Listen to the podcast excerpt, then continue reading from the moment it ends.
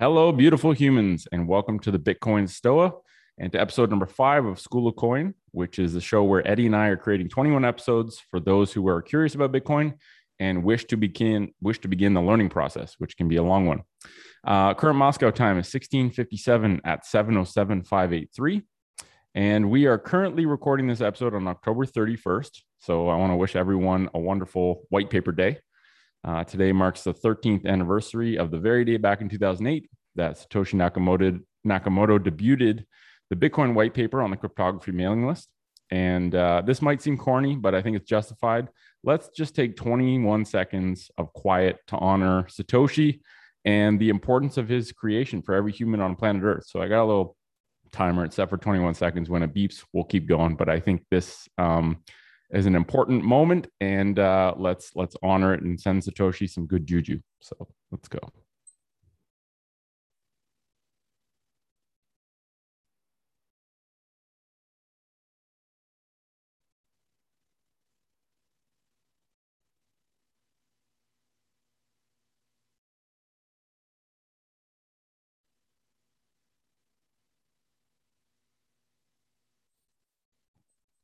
All right. Thank you, Satoshi.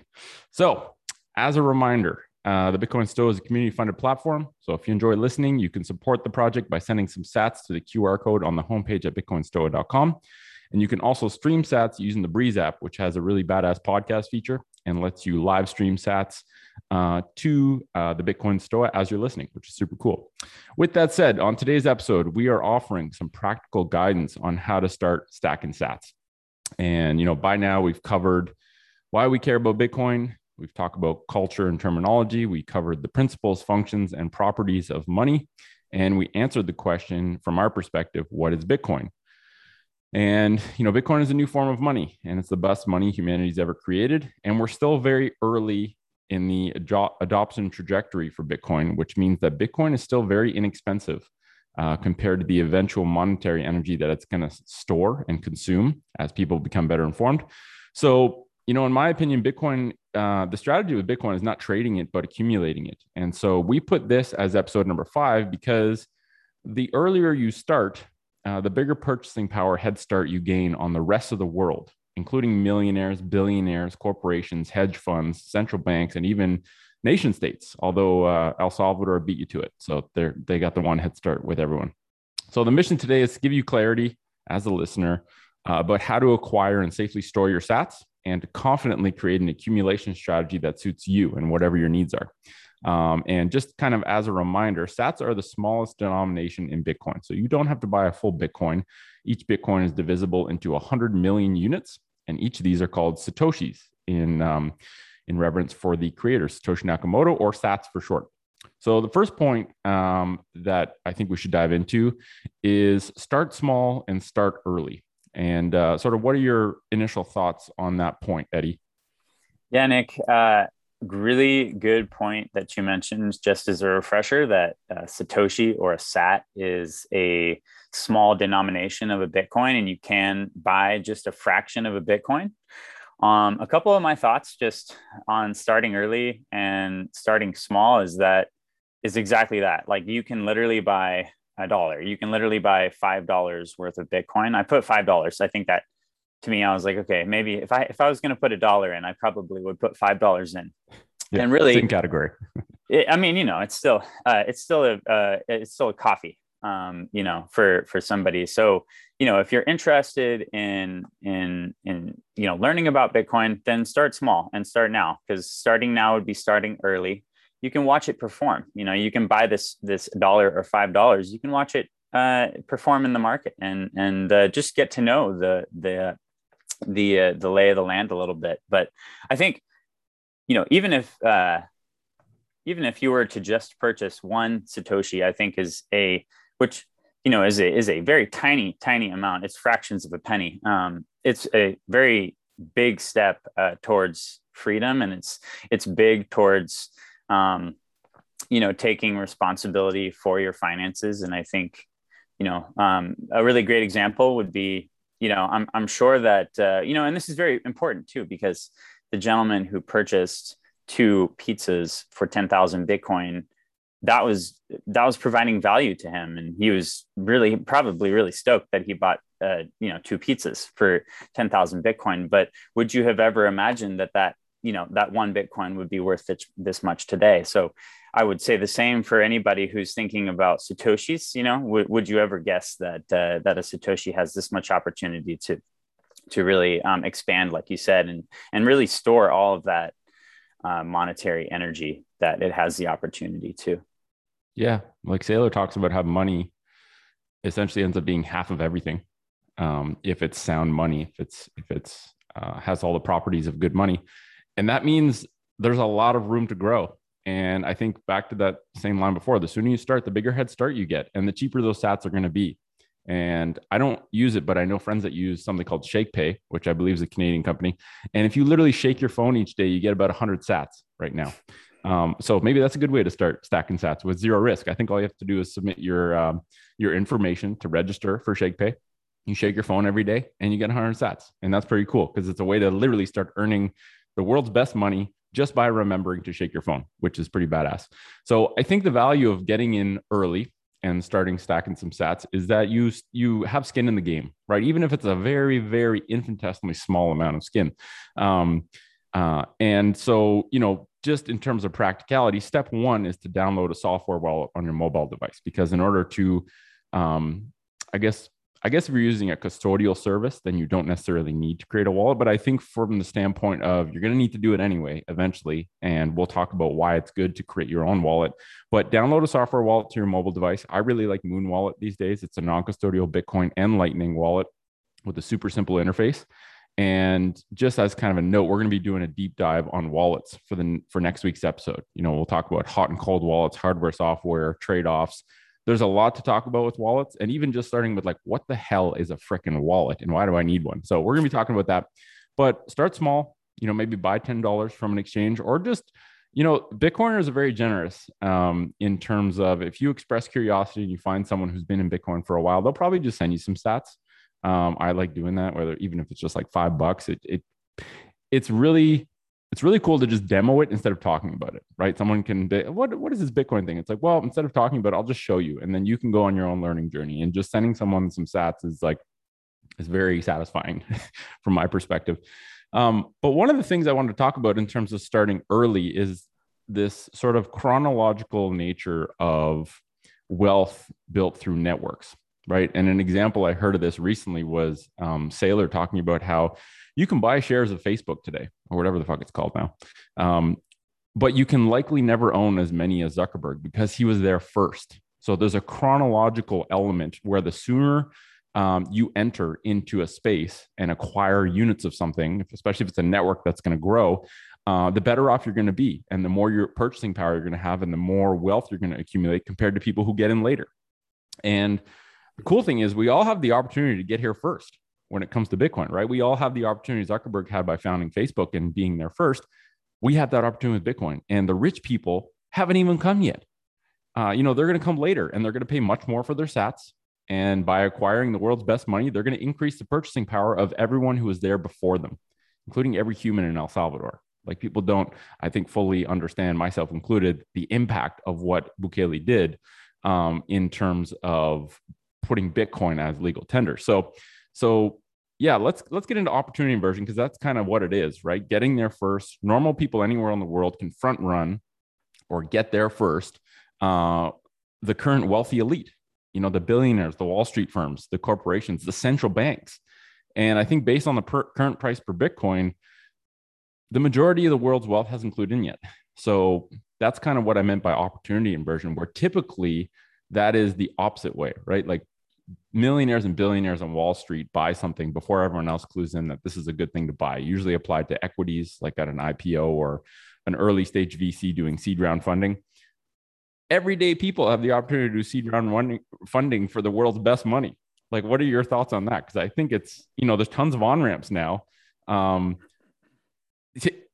the reality is is that like the one last thing i'll say is that changing a corporation pension or endowment charter which outlines what they are and are not able to purchase is a really slow process that becomes a massive opportunity like their slowness in adopting and seeing bitcoin is the opportunity for everyday people What are your thoughts on that? Yeah, I really like that uh, that terminology, opportunity inversion.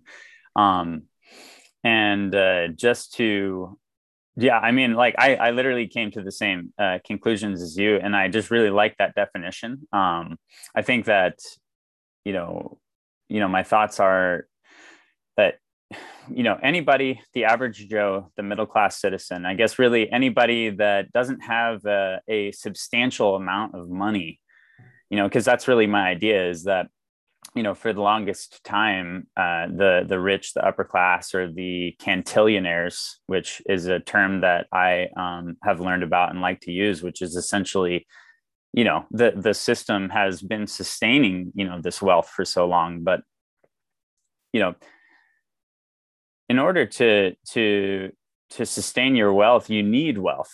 Uh, you've needed wealth, you know, for the longest the longest time. And uh, Nick, you made a really good point that we're so early there there is so much institutional money that is like eager and like hot and ready to pounce onto bitcoin. But uh, l- let's just say you know as far as a corporation or or a business you know it's much harder for them to to purchase and and and uh, and hold bitcoin. So they they're going to have to wait until the price is is a lot higher. And uh, so i would argue that many of them have already started but like if you look at okay, since the first time that someone at Apple hears about Bitcoin, it starts to meander through the channels of executives. Eventually, it gets to the board. The board meets quarterly, let's say. Um, they have the, their first time they mention it, it's like, all right, well, we got to start looking into this. They take three months. Their accountants and their lawyers, their their squad of uh, executives looks into this, and they say, oh, this is kind of interesting. Next board meeting, let's look at what we have to do to review our charter. And like before you know it, there's like nine months, 12 months, 18 months goes by right. until they're actually able to start doing this. And I, I, think that at the start of 2021, MicroStrategy did this kind of uh, Bitcoin for corporations thing, and there was a shitload of people that showed up uh, either online or in person. I don't think they actually did it in person. I think it was just online. But regardless, there was a lot of executives from different companies massive companies that showed up to this. And I think it's only a matter of time before they start to execute on what they clearly had interest in doing. And I mean, I just trust that companies are rational, logical, financially incentivized, and most of the time greedy. and like all four of those things point to them buying Bitcoin. Yeah. Um, there's a hundred trillion dollars in broken assets called bonds that make zero sense anymore. And like it's not going to be long before those people realize well, shit, this makes zero sense. Um, what's the best thing to put this money in? And like Bitcoin is the answer you get to. Um, and that's a hundred trillion dollars. So that that means that if all that bond money from broken instruments goes into Bitcoin, the price goes up 100x. That's only one subset of broken assets that no longer make sense. So we are early. There's a massive opportunity for everyday people. And I love what you said there, where it's like you used to have to have you used to have to need a lot of wealth in order to gain a lot of wealth. But now the person who works at a grocery store and can spare $5 a week can start to build their wealth. The person who works at a factory, the person who works um, at a restaurant, the waitress who works at a restaurant, like Bitcoin is for everyone. Everyone has access to it. You don't need anyone's permission. And the way you start accumulating wealth is, is accumulating sats. And I love the term stacking sats because it really is a powerful um, a powerful set of words because everyone has the opportunity right now. So yeah, I think that was a really good, uh, a really good like um, wrap up. I, really like the way that you kind of explained it there, Nick, and and it kind of just brings, uh, it kind of brings me like when you had mentioned, uh, you know, just like a, a grocery clerk, because I, I used to work at a grocery store for a little while, and uh, I'm like, well, how am I? How would I start saving, you know, for for Bitcoin? And and uh, so it's like it makes me think you know how could a how could a grocery clerk save for bitcoin? But really you know you can just put a little bit of money aside every month. You know it's like it's kind of like a savings plan you know which kind of brings us to our next point really is that you know it's really important to create a savings plan or actually think about um, you know how how you're going to uh, you know quote unquote attack um, you know putting your money uh, into bitcoin. And a couple of thoughts that i that i personally had is like for me when i'm when i'm saving money um, every month is like how much do I like to save every month? How much can I realistically put away for the long term? And when I say long term, I'm thinking, you know, maybe maybe I was a little bit different in thinking about this a year ago, but now when I think long term, I'm thinking four to ten years or more. Um, you know, as far as me taking this money that I'm saving and I'm and I'm not going to touch it at all. I'm not even going to think about it. And that's typically how I like to how I like to save my money. But um, you know, in in terms of putting it into Bitcoin. But what are your thoughts on creating a savings plan uh, in Bitcoin, Nick? Yeah, I think the planning part's really important because you know maybe a good place to start is even just the definition of saving. Um, and I think we've conflated investing with saving and investing requires you to take risk, right? People think that in order to preserve my money, I need to invest because otherwise it just melts and disappears because money's being created constantly more now than ever. But I really like the two parts of a definition of savings or saving that I like to adopt is number one, the preservation of your wealth from danger or destruction. So I think saving means putting it somewhere safe so it can't be stolen, putting it somewhere um, that preserves it from being destroyed, which is really put it in something outside of national currencies that are constantly um, essentially having their their purchasing power diluted and eroded, right? Taking your wealth that you've accumulated by giving your time, you want to protect that time. And it's not protected by being in your national currency, your US dollars, Canadian dollars. Um, and then the other kind of half of the definition is excess income over expenditures. So if you earn $3,000 a month and your expenditures are $2,000 a month, you have a thousand in, in excess income. And obviously that doesn't necessarily all get saved.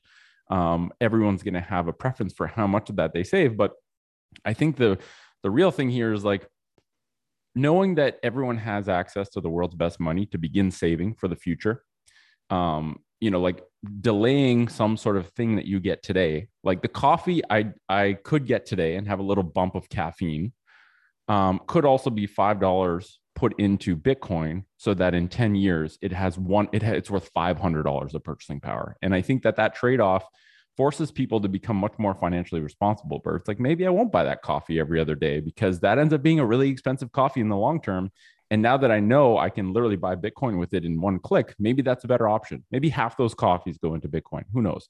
Um, but I think saving preservation from danger or destruction of your wealth and the excess of income over expenditures.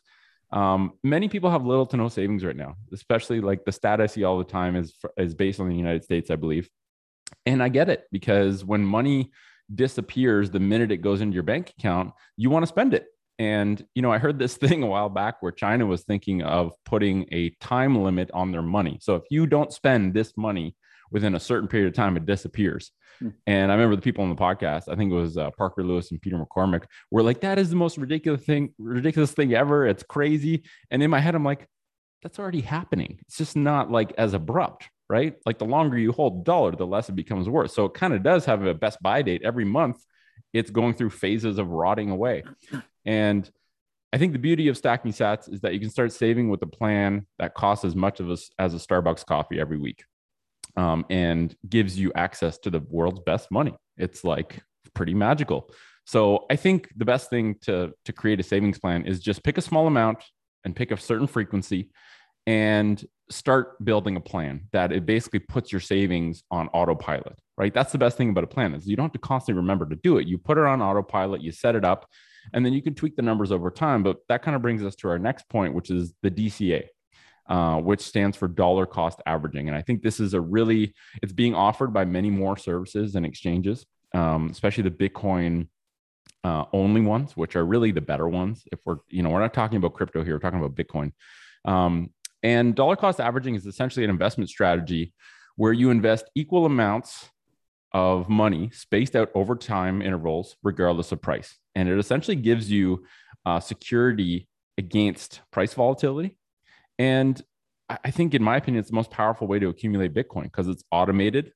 Um, and you know, when you're whenever you're acquiring units of something, the goal is to when the price is high, you buy less units. When the price is low, you buy more units, right? Like ideally, we could all do that by guessing the market and knowing when it's high and buying less, and knowing when it's low and buying more doing a D, setting up a DCA plan essentially automates that and does it perfectly.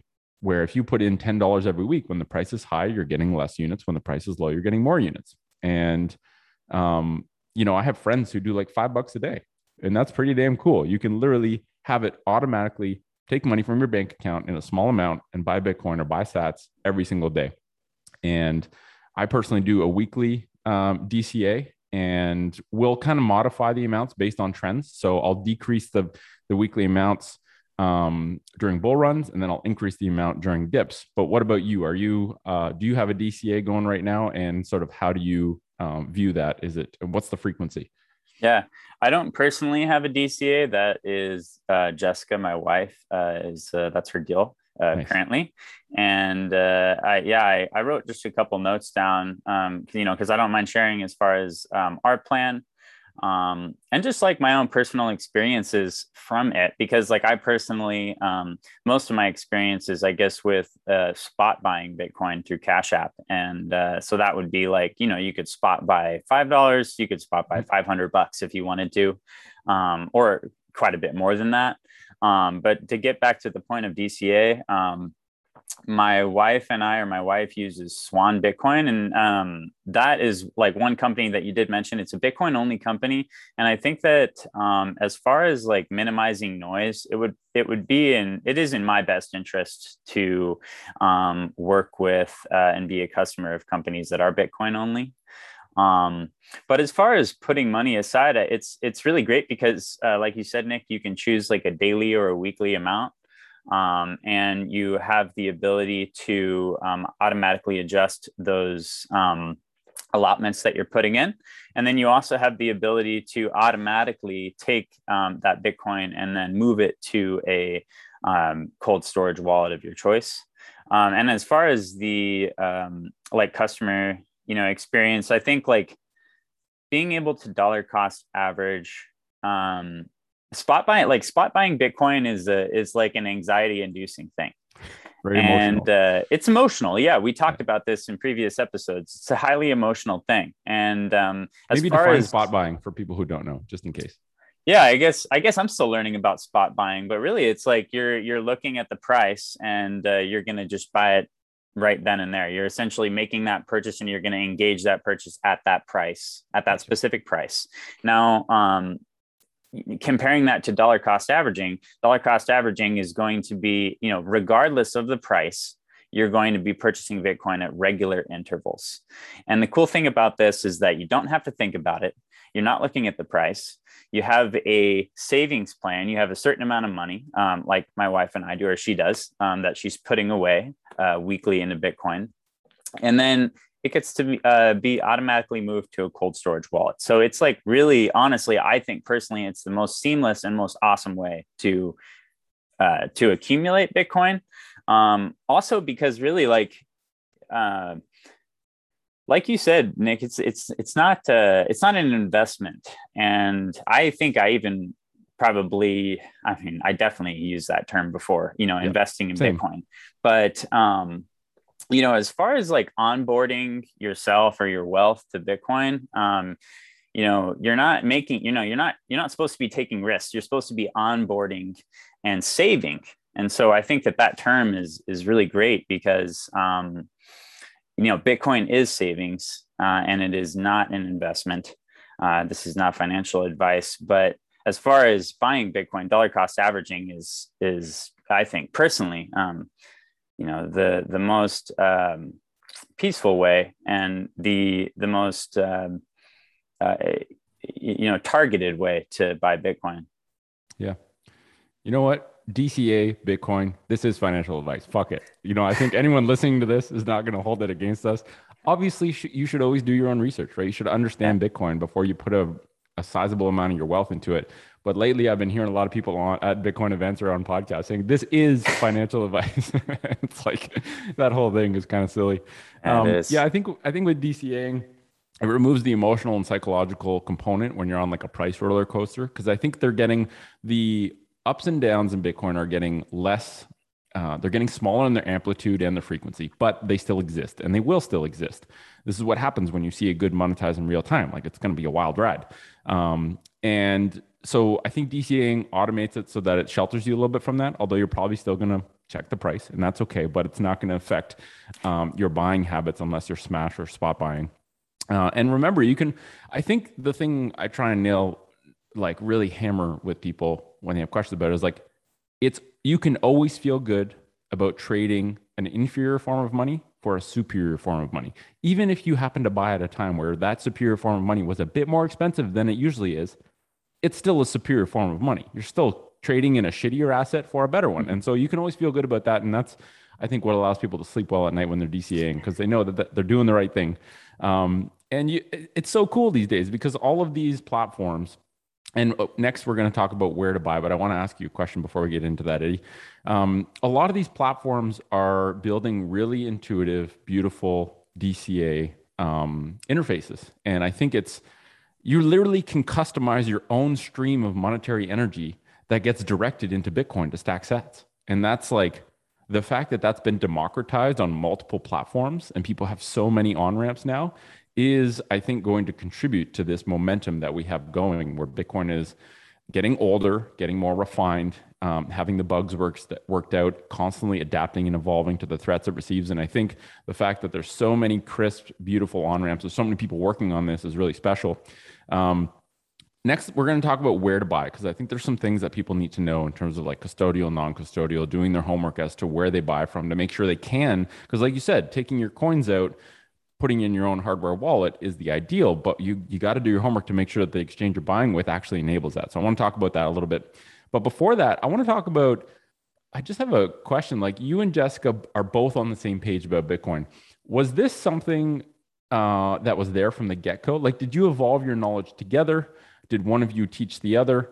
Um, because I would imagine there's there can sometimes in relationships be an asymmetry in terms of one person understands and one person do- doesn't and that can probably create some friction right like if you're putting all your money into stacking sats you know the other person's like what the hell are you doing with our money it's, it could create a problem um, so, like, have you and Jessica sort of learned about Bitcoin together, or did you come into a relationship understanding it? Like, give me a. I'd love to hear about a, a bit about it if you're willing to share. Yeah, yeah, that's a. It's a fun thing that I probably don't talk to um, enough people about because I think that that is one point. Um, you know, like when when we were both at the Bitcoin conference, people were like, you guys need to like talk to more people because like you're, you're like a Bitcoin couple, you know? I was like, oh yeah, yes, that's like a thing. That's you know? awesome.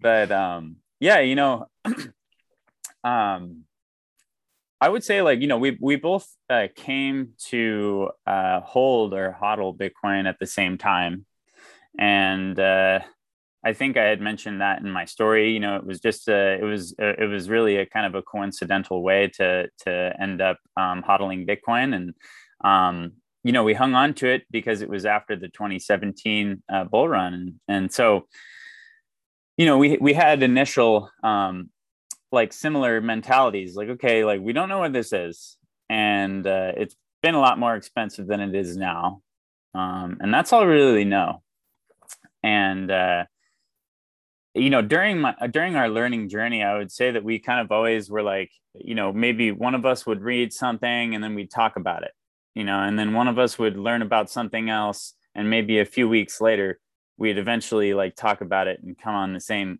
same wavelength.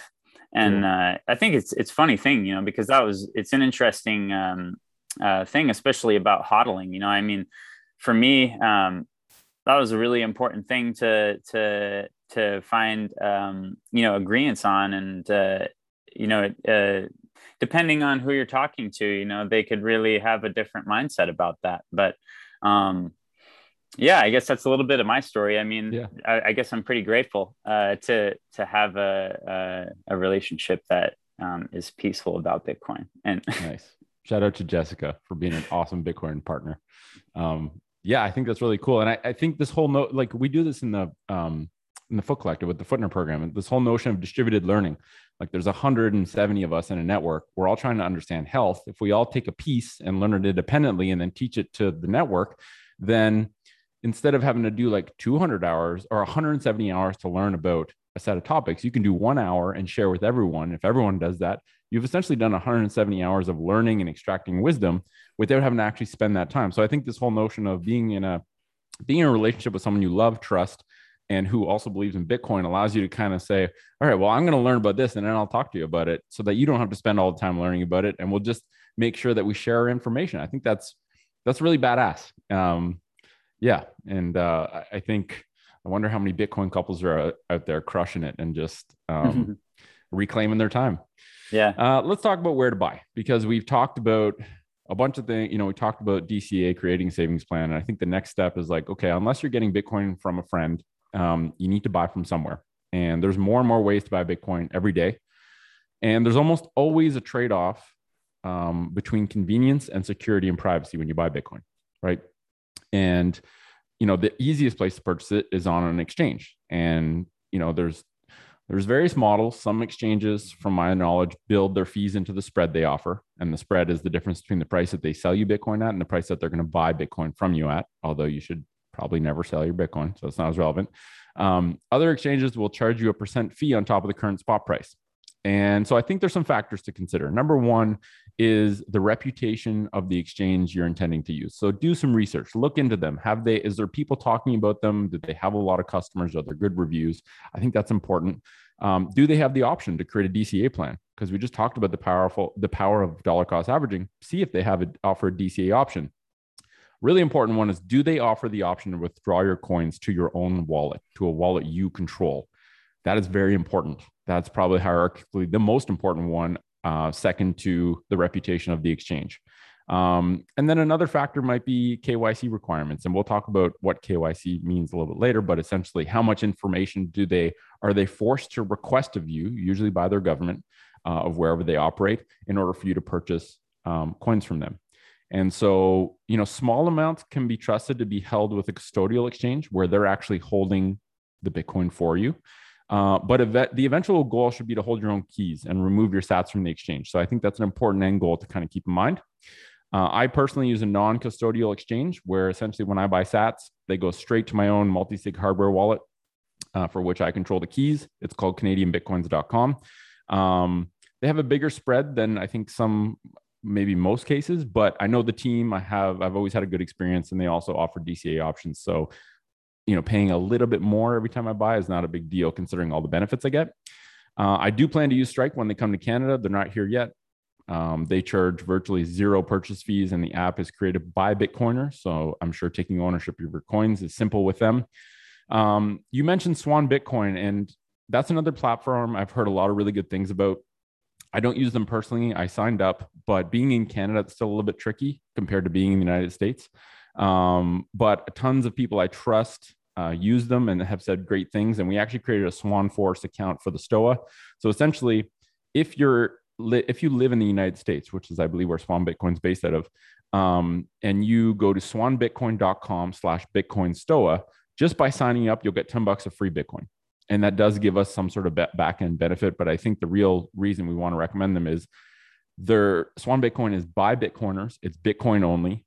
Um, they have a badass team of heavy, heavy hitters in the world of content creation, like um, Tomer Strolight, um, Stephan Livera, you know, uh, Yan Pritzker, who wrote um, in, I think it's called Inventing, Inventing Bitcoin. Bitcoin. They just have a, a badass crew, and I, I, trust that they are good stewards of that. So swanbitcoin.com slash Bitcoin Stoa um, gives you 10 bucks of free Bitcoin. But I think that those you know, whether it's Strike or Swan or Canadian Bitcoins uh, in Canada or Bull Bitcoin. I haven't used them yet, but I've heard great things. I think you're basically about to get in a relationship with someone. So treat this like dating. Like before you date someone, you do your homework, right?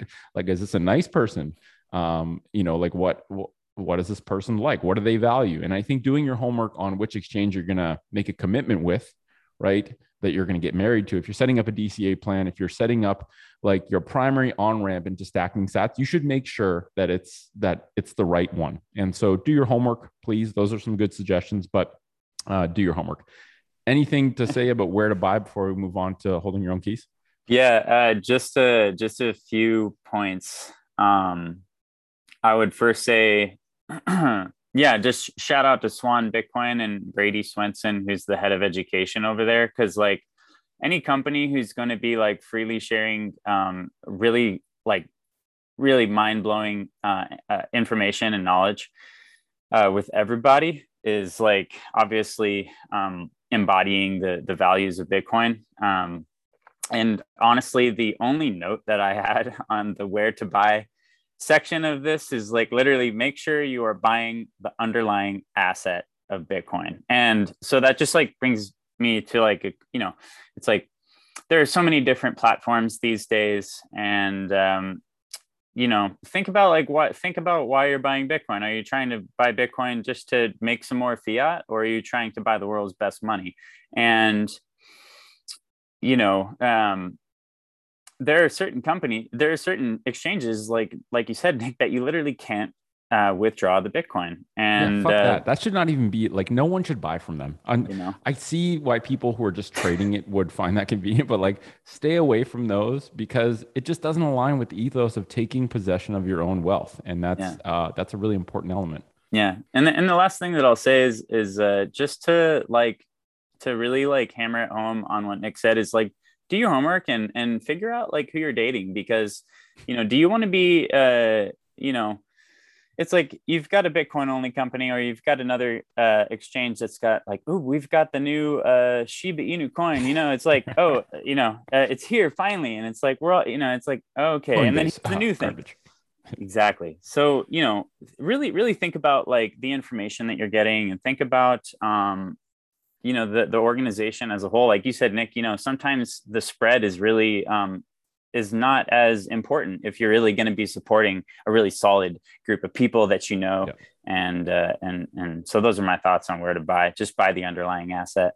Yeah and and um form a relationship with the team you believe in. And i think the i think the cool thing about this community is like bitcoiners support bitcoiners because this is what this whole whole family is about right? This is there's one mission there's one team um, support people that are on your team. Coinbase isn't on Team Bitcoin. They're on Team I want to make more fiat. And they'll usually use any means necessary to do that, which is, doesn't align with Bitcoin. Um, you know, Jack Mallers had a great rant about basically just crushing any exchange that's charging uh, fees. And he just said, you know what? It's a race to the bottom. We're not going to charge fees. Or if we do, it's going to be infinitesimally small. And so, you know, not only is buying through Strike um, less expensive, it's a better experience with a better group who is aligned with Bitcoin. You're buying from Bitcoiners. And I think that's a really uh, good ethos to kind of keep in mind. Um, let's talk about holding your own keys. And we're going to do, just as kind of a note, we're going to do an entire episode about self custody best practices because what we're going to say now is really not going to do it justice. And there's a lot to know. But I think it's important for people to know there's a saying in Bitcoin. Uh, I think it was coined by Antonopoulos. I'm not 100% sure on that, but it says, not your keys, not your coins. And you know, the reality is that Bitcoin is a lot more like holding cash than like holding money in your bank account. Um, and you know that old saying, possession is nine tenths of the law. With Bitcoin, it's 10 tenths of the law. It's all that matters.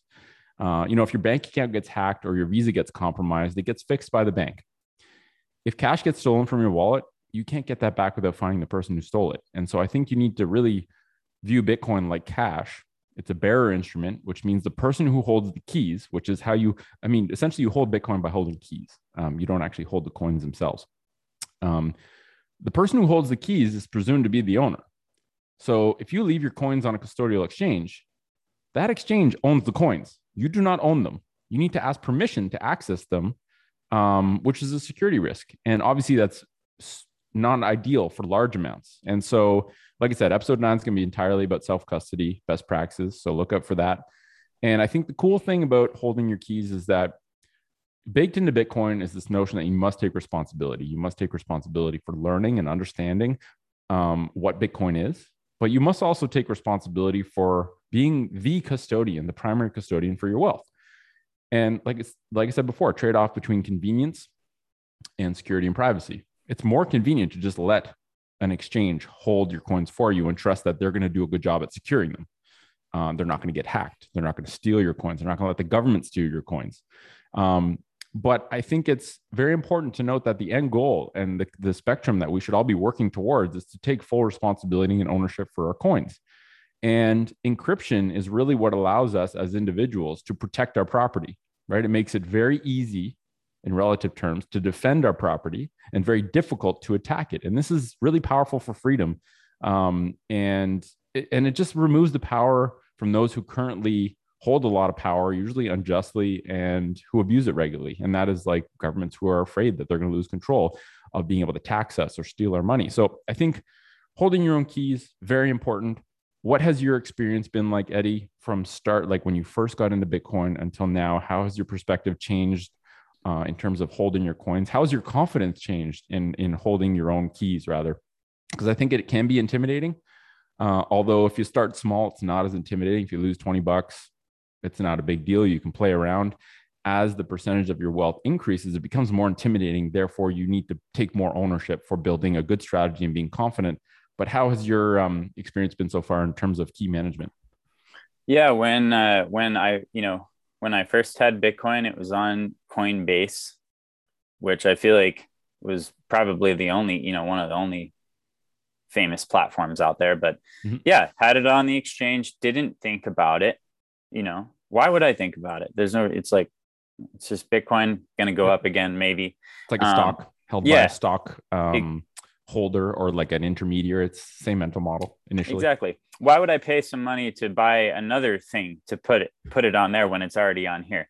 Yeah. Um, but then uh, yeah, I started uh, learning a bit. Like I just had more interest in Bitcoin. You know, I had more interest in my financial well being. I had more interest in my overall health well being, and then I started learning a lot more about Bitcoin. It's funny how I was learning about that. You know, when I was thinking about health and overall well being, but you know, I started learning about more about Bitcoin and finance. And then, you know, through my journey, I started hearing people, um, different, different, uh, you know, thought leaders in the space, uh, all say, you know, kind of like you said, um, I, I do believe that it is um, Antonopoulos who says, hold, you know, not your keys, not your coins, but there's a lot of other sayings like that, you know, yeah. that go around. And it's like, you know, one of them to me was like, I heard more than two or three people, you know, it's like, that were saying get your keys or get your bitcoin off of an exchange and then it's like a week later get your bitcoin off of an exchange and i'm like okay get your bitcoin off of an exchange and i'm like Touch okay points. now i'm gonna now i'm gonna think about it yeah. And uh, hey, hey, uh, hey, should we do this? You know, let, let me learn about this more. And then I started, you know, learning about it. And and I guess the only you know thing that I would say is like, um, you know, as far as uh, as as you know, holding your own keys, um, it is a big responsibility like you said, Nick. And uh, I do get nervous about it sometimes. Um, but it is learning process. And the more that you, the more that I um, engage with it and the more that I do um, learning with it and purposeful learning with it, um, it makes me more comfortable and I feel more confident. And, um, you know, I mean, it's, it's, uh, I don't know why I keep thinking about this analogy, but I'll think about it now because, uh, or I'll say it now, but you know like holding your own keys it's it's it's like it's such a when you realize the importance and the responsibility of that it's like um you know a few weeks ago i was at my best friend's wedding um his his wife's dad is a fighter pilot.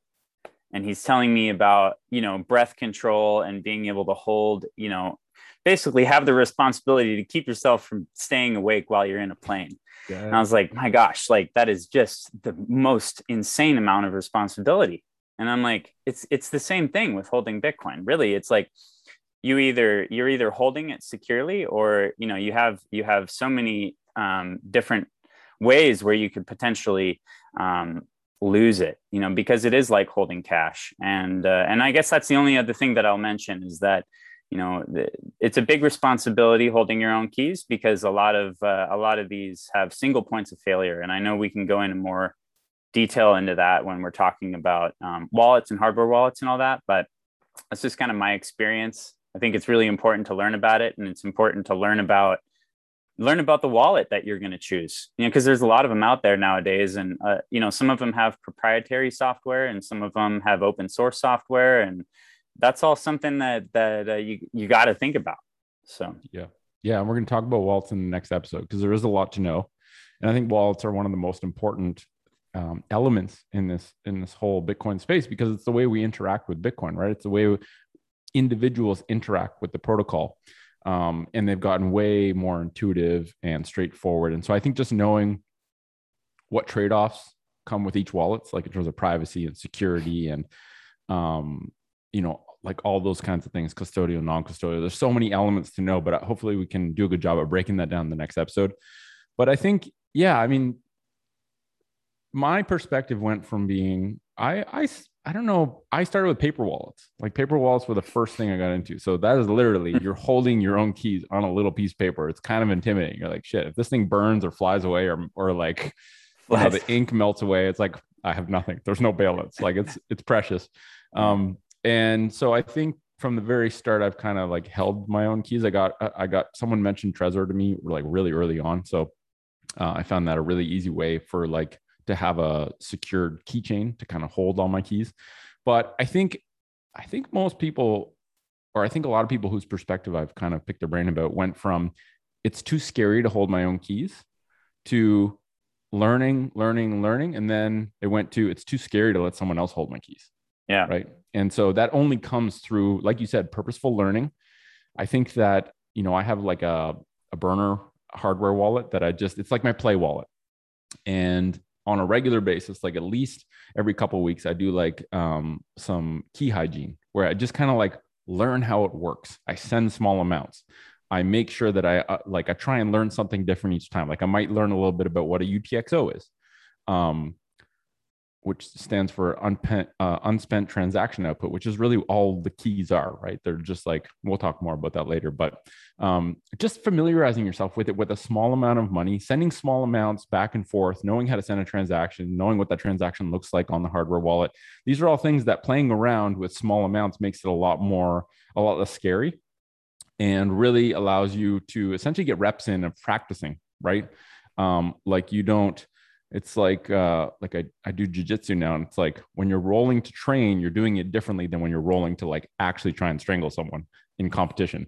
And so you know training is done purposely at a lower intensity and it's kind of like playing around with low amounts of money is like doing it at a lower intensity to build confidence so that when you actually have to transfer large amounts which eventually if you're accumulating well those amounts start to go up in price up in value. And it kind of gets freakier as you started to get into bigger numbers. Like I know people who started with like bought coins way early and they're like, I don't know, I, like I'm kind of scared now. There's a lot of money that I have now. I don't want to get robbed. I don't want to, you know, but I think the more they learn, the more comfortable they get, unless the less the lower their anxiety gets. So I think just like learn early, start small, start early, learn, prioritize doing a little bit of practice with some hardware wallets or software wallets.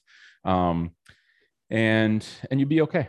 You know as your wealth grows your confidence grows your understanding grows and that's i think the best organic way to kind of move forward. So um, let's talk about kyc versus non kyc because i think that those three letters uh, get thrown around a lot and i don't think people kind of understand um, typically what it means or what uh, implications it has kind of under the surface. So KYC stands for, and I worked between before I went to physio school, I worked in a bank, so I got to learn all these things by just working in a bank for for um, for a year. Hmm. KYC stands for Know Your Client, and it's often used in conjunction with the term uh, another three letters, which is AML, which stands for Anti Money Laundering, and essentially it's a set of guidelines enforced by the government that outlines information that must be collected by exchanges or banking services companies where you can buy bitcoin and essentially it's a way to enforce full financial surveillance on everyone by claiming that it's done to combat crime and money laundering which is like it's such bullshit but it is what it is. This is just what happens when you're working under a political jurisdiction that has a lot of power. So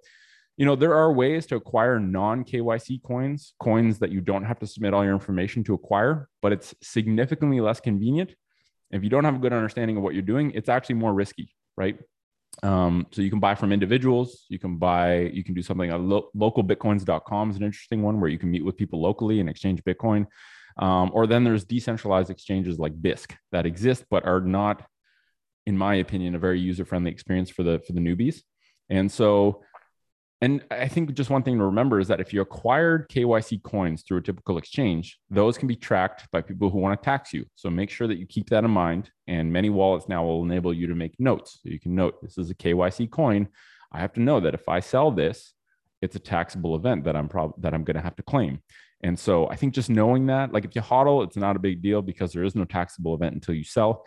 Um, but what are your thoughts? Like, is KYC AML are those terms that were on your radar? Uh, what are your thoughts about those? Because I have my own opinions, and I'm I'm very strong uh, against full financial surveillance because I think financial surveillance is actually the the most intrusive form of surveillance that anyone can do because they know if if I can surveil you fully financially, I know where you are, what you spend your money on, uh, where you where you frequent. Like I know a, a, freaky amount of information about you that I I don't think is right for anyone to know, even if it's the government uh, claiming that it's for the greater good. But what are your thoughts on KYC AML? Are those terms you think of? Um, have you ever bought a non KYC coin like or, or Sats? Yeah, um, no idea what KYC was before before Bitcoin, and and uh, sometimes I still forget. and you know, like as far as AML, yeah, I had no idea, and um, you know, uh, I think it is. I think it is a good thing to you know to note as far as like non KYC coins. I've never purchased any. Um, I uh, don't feel like I have the personal confidence necessary or maybe maybe it is like the you know like you said the user interface you know it's something that's just still being built out which i agree um, is the case as well. But you know there are a lot of interesting um, caveats that that need to be addressed uh, with decentralized exchanges and things like that. Um, i think that uh, i mean i've said this before you know and it's like uh, it's a really um, hurt hurtful like uh, I, idea that you can have about yourself you know in terms of finance. And I, and I and um, it's like oh well I don't have anything to hide you know? So I don't think about any of this. And I never have like me my me myself personally. Yeah. And uh, the only reason that I'm finding importance in this is that the Bitcoin community has brought it to my attention. And I am finding uh, personal importance in this um, because, yeah, it's like I, I don't have anything to hide, but like, why do I want someone to see every single thing that I buy? Or, you know, just for Bitcoin's sake, like, why would I want um, anyone else to see the exact date and time that I purchased a Bitcoin or the exact, you know, that that Bitcoin is mine? Um, and it's going to be a, you know, it is going to be attached to my name or my social or my address or whatever I entered into that exchange. Um, and that's kind of the issues with uh, KYC. Really, like me personally, I think that the only thing that I'm, you know, highly concerned about now is that there's so much data out there, and you know, maybe you know maybe my data is already all over the place you know it probably is but that's just the issues that i see with kyc is identification theft and censorship um, as far as being able to be a um, you know as far as being able to to utilize my um, my place in the network in the bitcoin network to its full extent.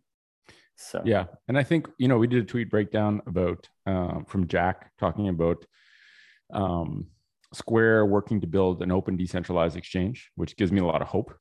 And you know like all it takes all it took for me was to hear one story from Jameson Lopp about this experience he had where someone essentially got his house to be swatted, which I didn't even know was like a term to say like that, but essentially someone ordered a SWAT team to his house by just saying something, whether it's true or not. And in this case, it wasn't true.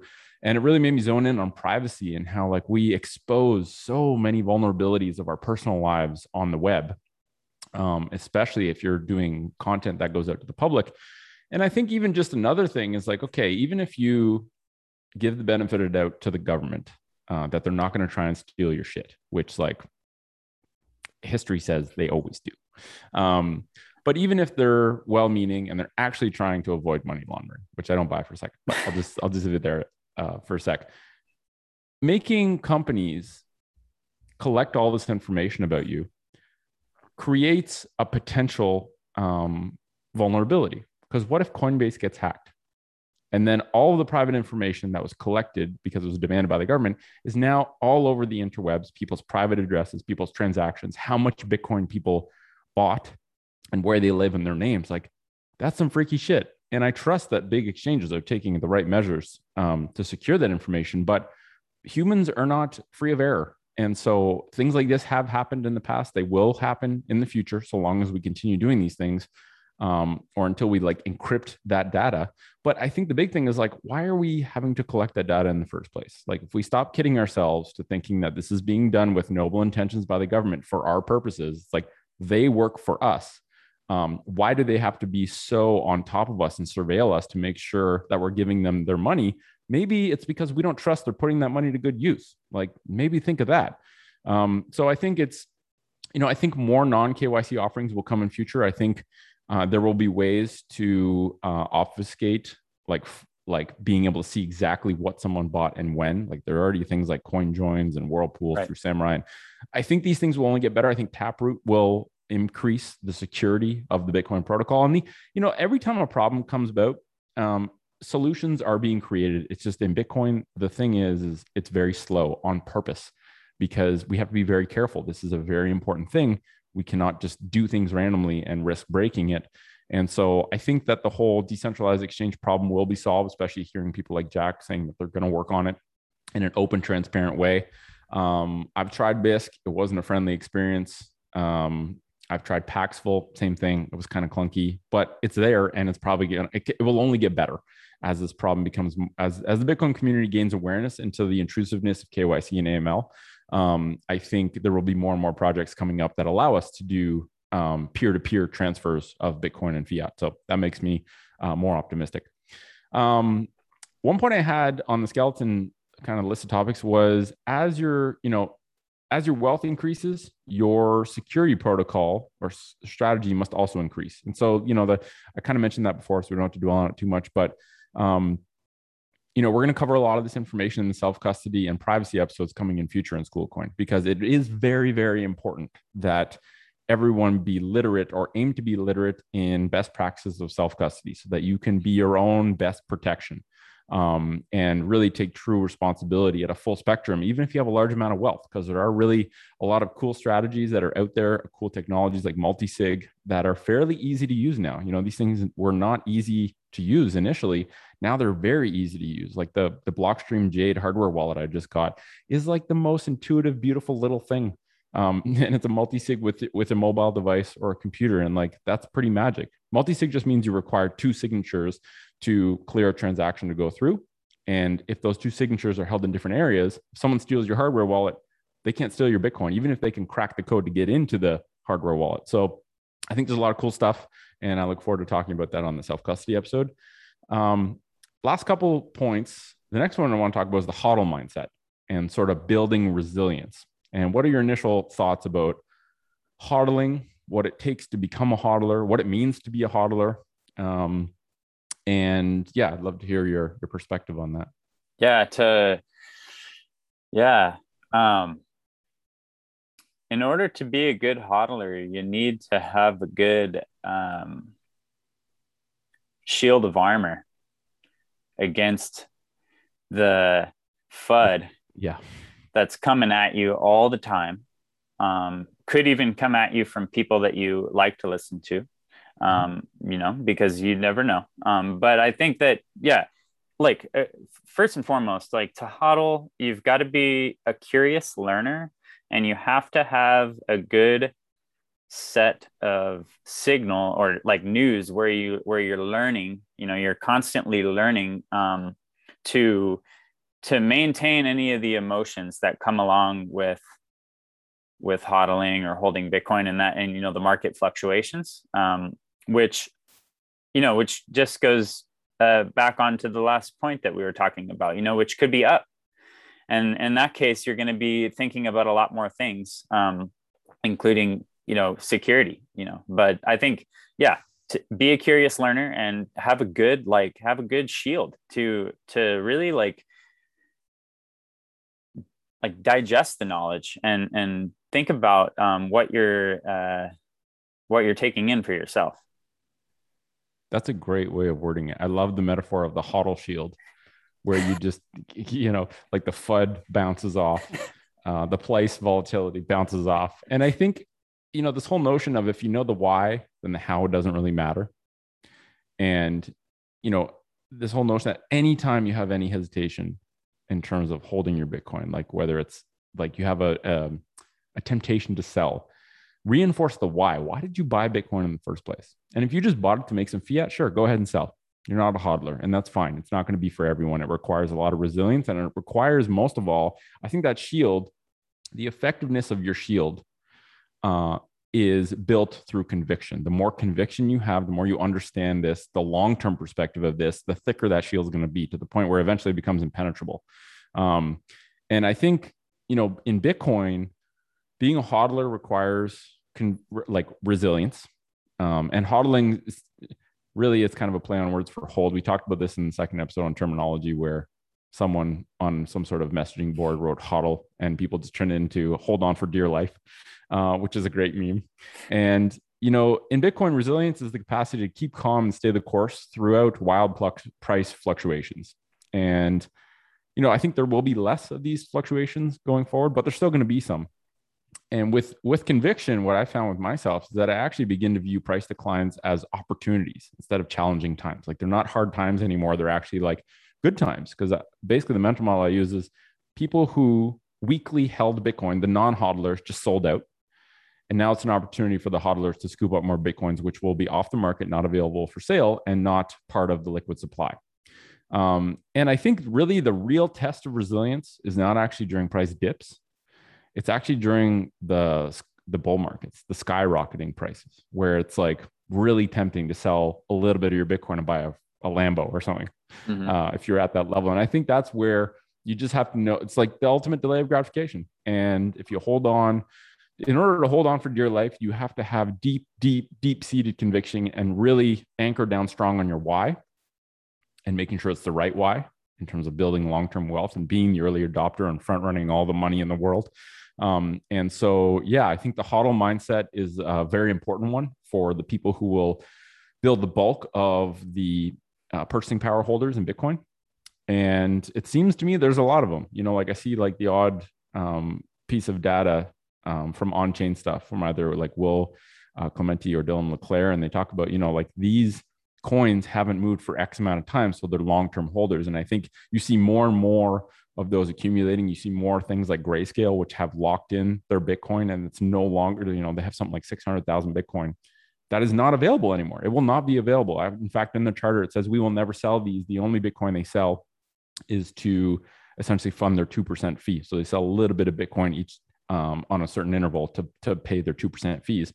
But I think as more and more, and like, you know, MicroStrategy's 100K Bitcoin aren't moving forever. Yeah. So I think the more I realize that a lot of people are buying and holding and taking that mindset because they actually understand it, it gives me peace knowing that like the, any volatility is simply people who did not hold it with the right mindset. We're getting rid of them and we're onboarding hodlers, which is super cool. Uh, last point, and then we'll go through kind of a summary, just real quick to kind of summarize what we talked about, is buying dips. Uh, is this something you do or have done?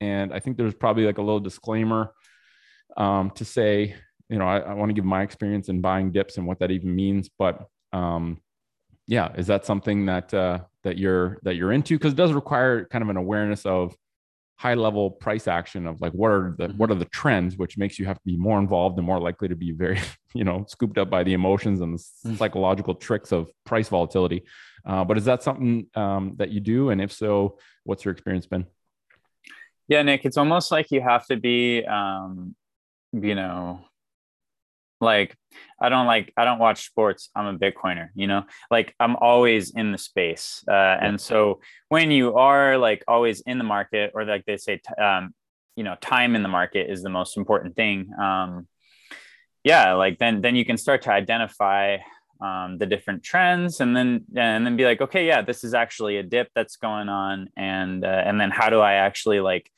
um, make my purchase. And yeah, like I definitely have bought in dips. Um, wish I bought in more, you know, but um, but really like the cool the coolest opportunity for me to buy a dip um, with like a really great real world example was um, when uh, Bitcoin uh, went went down to to right around thirty thousand earlier mm. this year, mid this China year, like FUD. June. China FUD, right? And um, I remember one uh, one person on Twitter that I was following was just uh, making note of how, and I can't remember if it was low or high, but we were talking, he was talking about the Mayer multiple and about how low, or basically that the Mayer multiple hadn't been, you know, at this ratio for so long. And so it was probably a really good time to buy Bitcoin. And I guess I could probably, um, in a future. Do you know what episode, the Mayer multiple is? I think that it would probably be beneficial bringing that up right now. Um, I don't. Okay, that's okay. I got this. So I'm just gonna say this right now because I'm very curious. Yeah. Um, the Mayer multiple was created by Trace Mayer as a way to analyze the price of Bitcoin in a historical context. It does not tell whether to buy. Oh, that did, that was kind of useless. Um, anyway, I'll look up the Mayer multiple. We'll we can um, say it on the next episode because I've heard yeah. that a couple times, but I've I've okay. It's a way to gauge the current price of Bitcoin against its long range historical price movements, 200 day moving average. Okay, so it's comparing 200. the current price to the to in some way to the 200 day moving average. Um, because I've heard that come up a bunch. I, I I don't know why I hadn't looked that up, but but I guess like it, it gives you a good idea of whether it's high or low from the long term. So I think it's yeah. valuable. Yeah, and I think as far as like my personal experience in buying dips, that's been my best experience. Is is like you you know utilizing that number and um and also be just you know spending time in the market and uh and and um you know uh staying staying aware of the emotions that come with it too. So yeah. Yeah. Yeah, I mean it's funny because like buying dips, uh sometimes I'll buy like $20 worth of Bitcoin just to feel like I bought the dip, you know, like, you know, you got guys like Bukele announcing that he bought 420 Bitcoins on the dip. And like, I, it still seems like a surreal world to me. Um, but I think, you know, you have to, you, you have to understand the, the zoomed out version of pricing to do it effectively. I think one mental model I use is like, if, if I bought at a certain price and then it goes down below that price, I bought at the higher price. So obviously I should buy at the lower price. And that's a, for me, that's a dip. It might not be a, a macro dip, but that's a dip for me. So, you know, I kind of doubled down and that's always served me very well. And I think the China FUD, when I went down to around 30, was the first time I ever shorted fiat to buy Bitcoin. Mm. Um, and I didn't do it at, at, like a big degree of margin, but um, like for, for the health network TFC, that endowment, I was like, okay, we've never borrowed money from the company. Um, or for the company rather, and we have this loan that's open from the bank, may as well put a little bit of that into Bitcoin. And I got in at like 35 or something uh, and stack some sats there. So, so yeah, I think buying dips and like I did, I never stopped my DCA, but I think buying dips is like, if you're into keeping track of prices and if you have a bit of a deeper understanding of the macro perspective, and really if like if there's a sharp decline in price, doesn't mean Bitcoin got worse. It just means that more people wanted to sell. And so I think just taking that model where it's like, it's always a good time to exchange a shitty asset for a good one. If the price goes down, that asset just went on sale and it's probably a good idea to buy if you're in a position to do so. Yeah. Um, but once yeah, again, re- requires conviction. Buying as the price is going like this requires a shitload of conviction. And uh, yeah, yeah, man, I would say I really like that example that you just said. That's why sorry to interrupt, but I just I, I just want to say like, you know, for anybody listening, like, you know, the Mayer multiple and different things like like different indicators like that are cool. But what Nick just said is like, you know, make like make your own definitions you know like yeah. like if if if you're going to be putting um, a little bit of money into bitcoin and then it goes a little bit uh, lower that's a that's a great opportunity for you to to put a little bit more in you know and because sure. you're like you're setting your own bar and so i think that that is like a really great like a, a really good point um, that that everybody would benefit from if they do focus on that yeah especially for hodlers and like i said it's like i i'm trying to avoid feeling a dopamine bump when i buy bitcoin because i don't want to like consume me and trick me. Um, but like even buying tiny amounts like whenever i'm like oh god this world is crazy right now. There's so much stupid shit going on. I just buy a little bit of bitcoin. I'm like I just voted for a better world. Like I vote, I seem to vote a lot these days, small little tiny votes, but like it makes me feel good because I know that I've just voted for a fair monetary system. I just um, solidified something good for my future self. Uh, and you know, it can be really small amounts and it's it's it's a beautiful way to just be able to have an outlet to to vote anytime you want. Um, and you know when the price is going down you're voting that no it's it, this isn't worth less. Um, people are just kind of getting we're shedding the people who weren't in it for the right reasons. And i think when you really build a good understanding and build that conviction the dips are opportunities.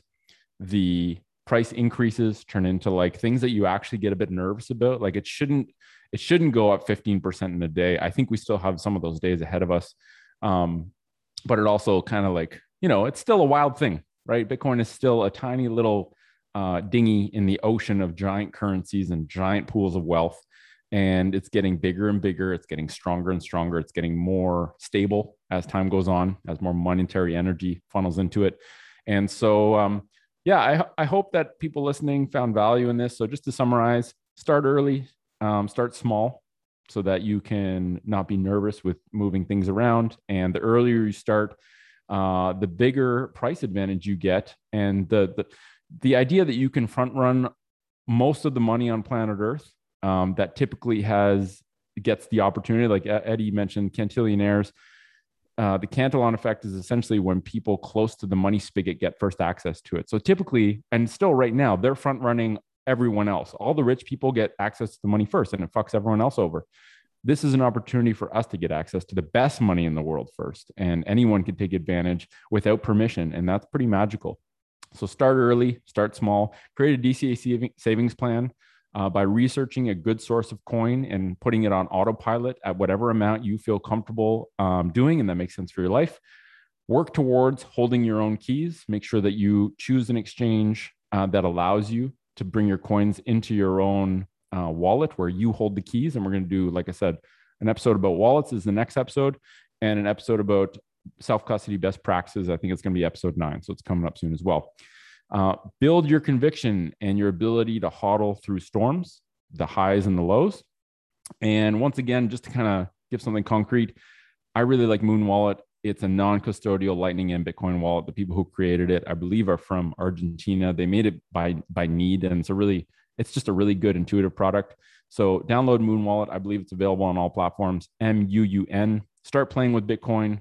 Um, our self custody episode will give you more advanced tools to build a cold storage strategy with a hardware multi sig wallet, which sounds super probably intimidating, but it actually isn't. So we're going to simplify that. Uh, Eddie, anything to mention in closing? I think that was a, I think we did a pretty good job of kind of giving um, people at least a foundation to start stacking sats or a reason or an understanding of why they should start stacking the benefits that are available to everyone. Uh, any final words? Yeah I, would, I think that this was a really valuable episode and i definitely um, learned a little bit myself. Again i think it's always good to just refresh yourself about a lot of these like core practices you know and and like and like you said even like refreshing yourself about certain terms like what is savings um, and things like that. But uh, the only thing that i'm going to mention is just kind of close my my point with a tweet from uh, bitcoin is saving and i just think that the, uh, from at bitcoin is saving um, and uh, this tweet is, um, um, you know, because it's very relevant today. Um, and I think a lot of the things that we're talking about are, you know, obviously everything is is is interrelated with price, um, but it's so much more than that. So, like the tweet is, the Bitcoin price can distract people from understanding the Bitcoin system's promise or it can attract them to it. And so, yeah, to every uh, to anyone who's listening, like I hope that um, the the the promise and the fundamental values of Bitcoin is why you're here and why you're you're listening and why you're learning. And um, you know, I hope that you got some value from today's episode. Dude, that was a brilliant tweet to kind of plug at the end there. Very fitting. Uh, the only relevant thing to remember for people is swanbitcoin.com slash bitcoin stoa. That's the one where if you sign up, if you're in the States, it seems like it's a really good service. However, I can't speak from first experience because in Canada it's trickier. Uh, but yeah, swanbitcoin.com slash Bitcoin Stoa. You get 10 bucks of free Bitcoin just for signing up. So that's kind of why I plugged that in there. Um, thanks for listening, everyone. Thank you for your attention um, for the past hour and 15 minutes. Um, we look forward to seeing you next time you drop by the Bitcoin Stoa. And just as a reminder, if you enjoy the content, you can support the project by heading to bitcoinstoa.com, sending some sats to the QR code that's on our homepage, uh, or you can stream sats through the Breeze app, which is a really cool application of the Lightning Network when and if you start to get into Lightning wallets. Um, anyway, wishing you all a great day and ciao for now.